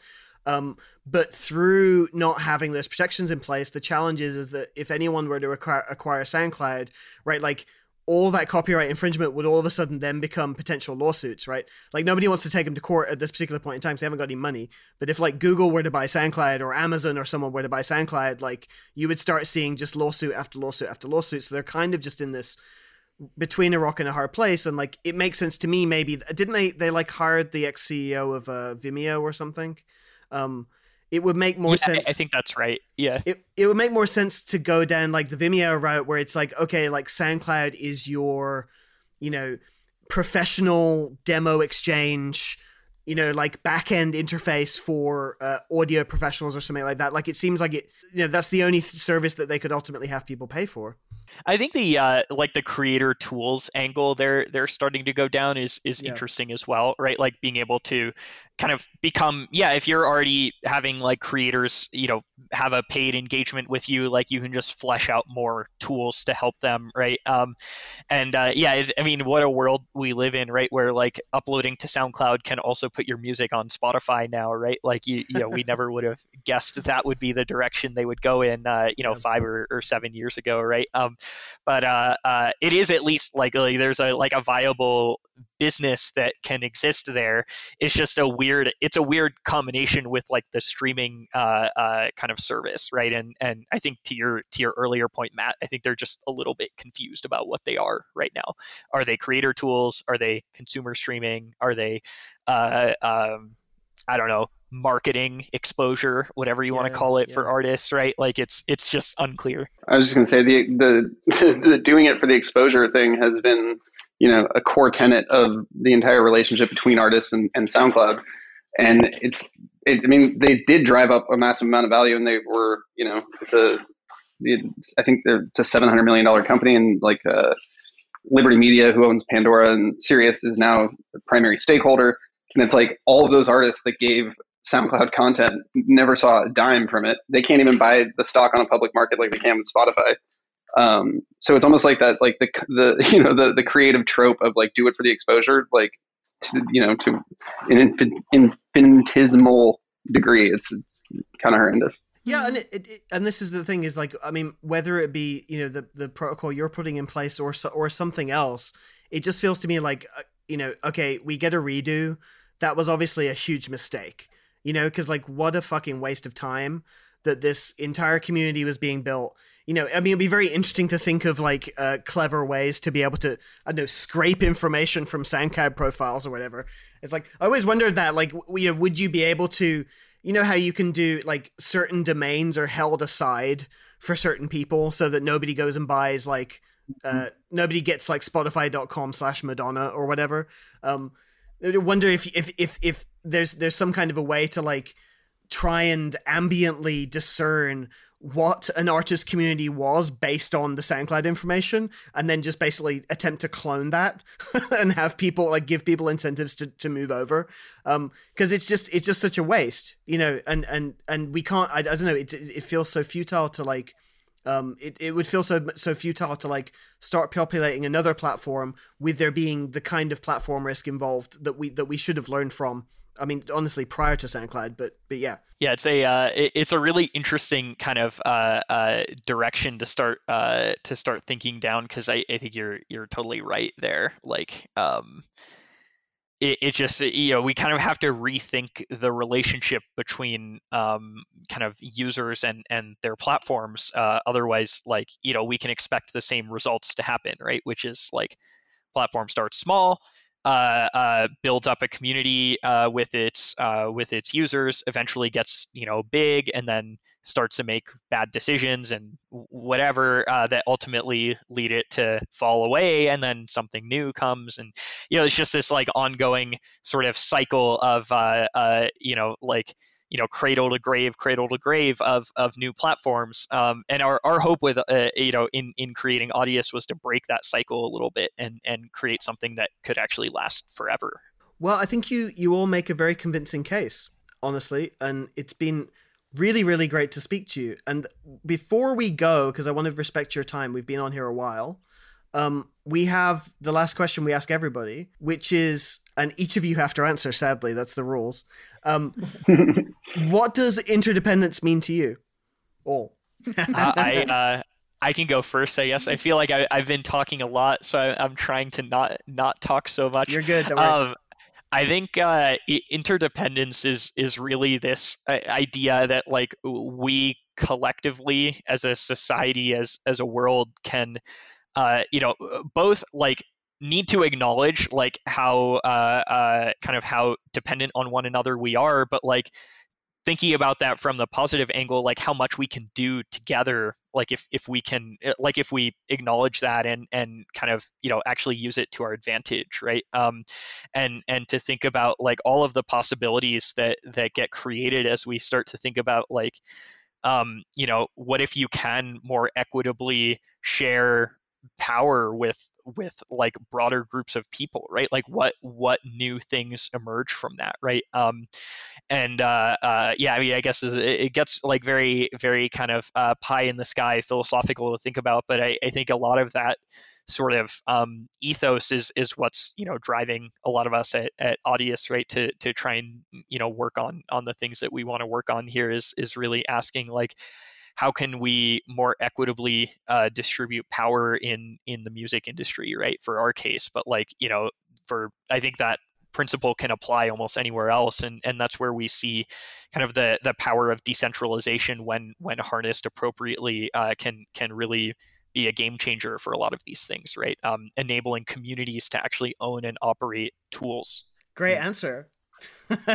Cool. I can i can take the next one um, yeah i mean i guess to, to me interdependence um, is almost almost analogous uh, in Audius terms to, to community right like at the end of the day i think um, it, it, it's all connected um, and kind of understanding that that any social network, um, any sort of like gathering place of, of folks online, it, it is a marketplace. So a lot of times it's a two-sided marketplace, like the the creators and the fans. In the case of Audius, it's creators, fans, and node operators, so people hosting content.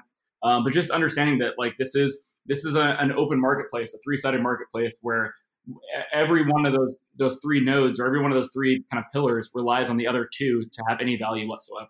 So I think I think that's where folks get into so much trouble is they focus on on one of these sides of the marketplace, um, and the other side starts to to feel kind of you know left behind.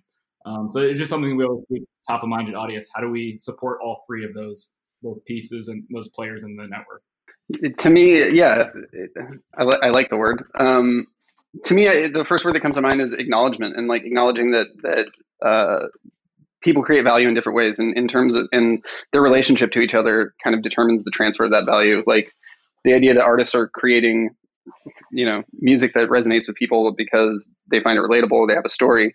Um, that listener also is doing that artist a favor in many cases, and we want to be able to produce or create incentives and and ecosystems where you know the fan behavior is is acknowledged and, and well well recognized in a way that you know hasn't been in the past. And as we're looking at the greatest reorganization of human intelligence um, as decentralization kind of is like the ability to decide uh, you know how, what what behaviors are valuable to whom within a, a huge network of people is like you know, that's I guess that's interdependence. Um, being able to create those tools is, is really exciting. Awesome. Yeah, I agree. I agree with I agree with all of you. And I mean, I'll, I'll just add to that. I mean, I think that you know, the, part of the reason we push on this kind of interdependence thesis is obviously kind of a pun on the history of independent music. And um, one of kind of like our arguments in this case is that you know the platform economy that was so obsessed with independence has led to a kind of like barren foundation there, right? Because what good was all your in- independence when at the end of the day, you know, you and your community weren't around to like run the servers. And now the you know those servers might eventually go down because everyone's kind of looking out for themselves.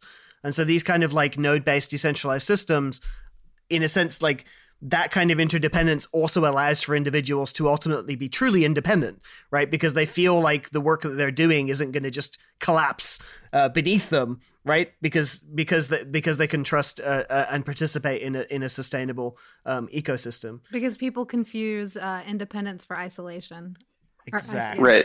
exactly. Or uh, sorry, I wanted to be more specific uh, in reference to my answer. Sorry, but like I think one of the most exciting things that that we're looking to build for the fan communities is like incentivized uh, curation, and I think that's like a big, big piece of the uh, the streaming puzzle that has never really been addressed. And to me, that's a two way street, and that's an interdependence. Like the idea that like you know creating a great playlist is valuable, and you should be able to monetize that that value and that the time that you spent doing so. Um, and all kinds of other behaviors that I think are, are possible with Audius, but specifically that.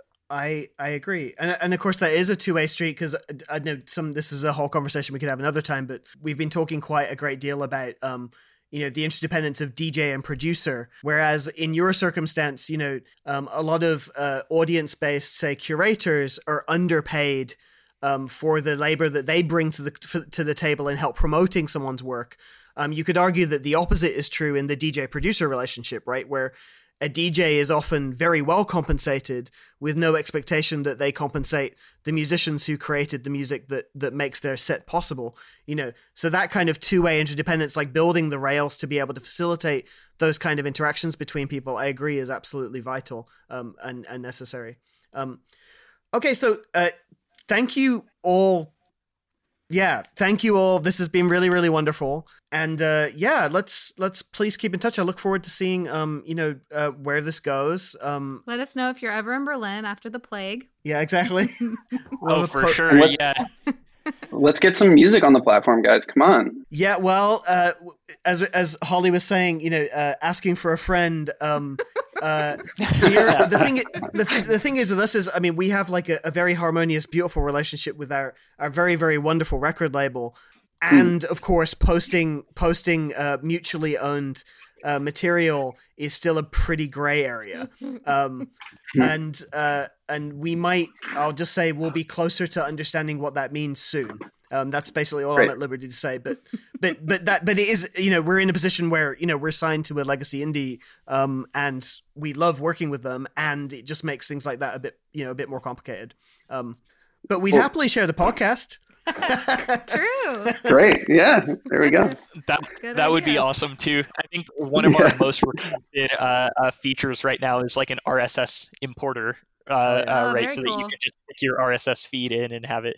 Uh, so yeah, it's it, you know in in in progress. I think some folks in our community are, are working on it. Uh, uh, was last I heard, and yeah, so uh, someday there will be a way to do that. But in the meantime, we can definitely just upload uh, this this episode to Audius. That would be pretty cool. Well, we're not Rogan, but uh, maybe it can still be. yeah, exactly. Uh, for the sweet sweet price of like 160 million dollars, we will post Interdependence exclusively to Audius. no, it, it's chill. Yeah, but we will happily happily happily post this in other episodes to the platform. That sounds that sounds great. Um, yeah, uh, yeah, wonderful. Yeah, wonderful to get to know you all a little better. And, Don't forget um, to leave your browser. Yeah, open. please leave your browser open. Um, oh, for sure. but yeah, we'll uh, we'll say we'll say uh, say goodbye. Have a gr- have a great day. Yeah, have a nice day. Thank thanks you for having us. Yeah, thanks so much for having us. Have a good one. Cheers.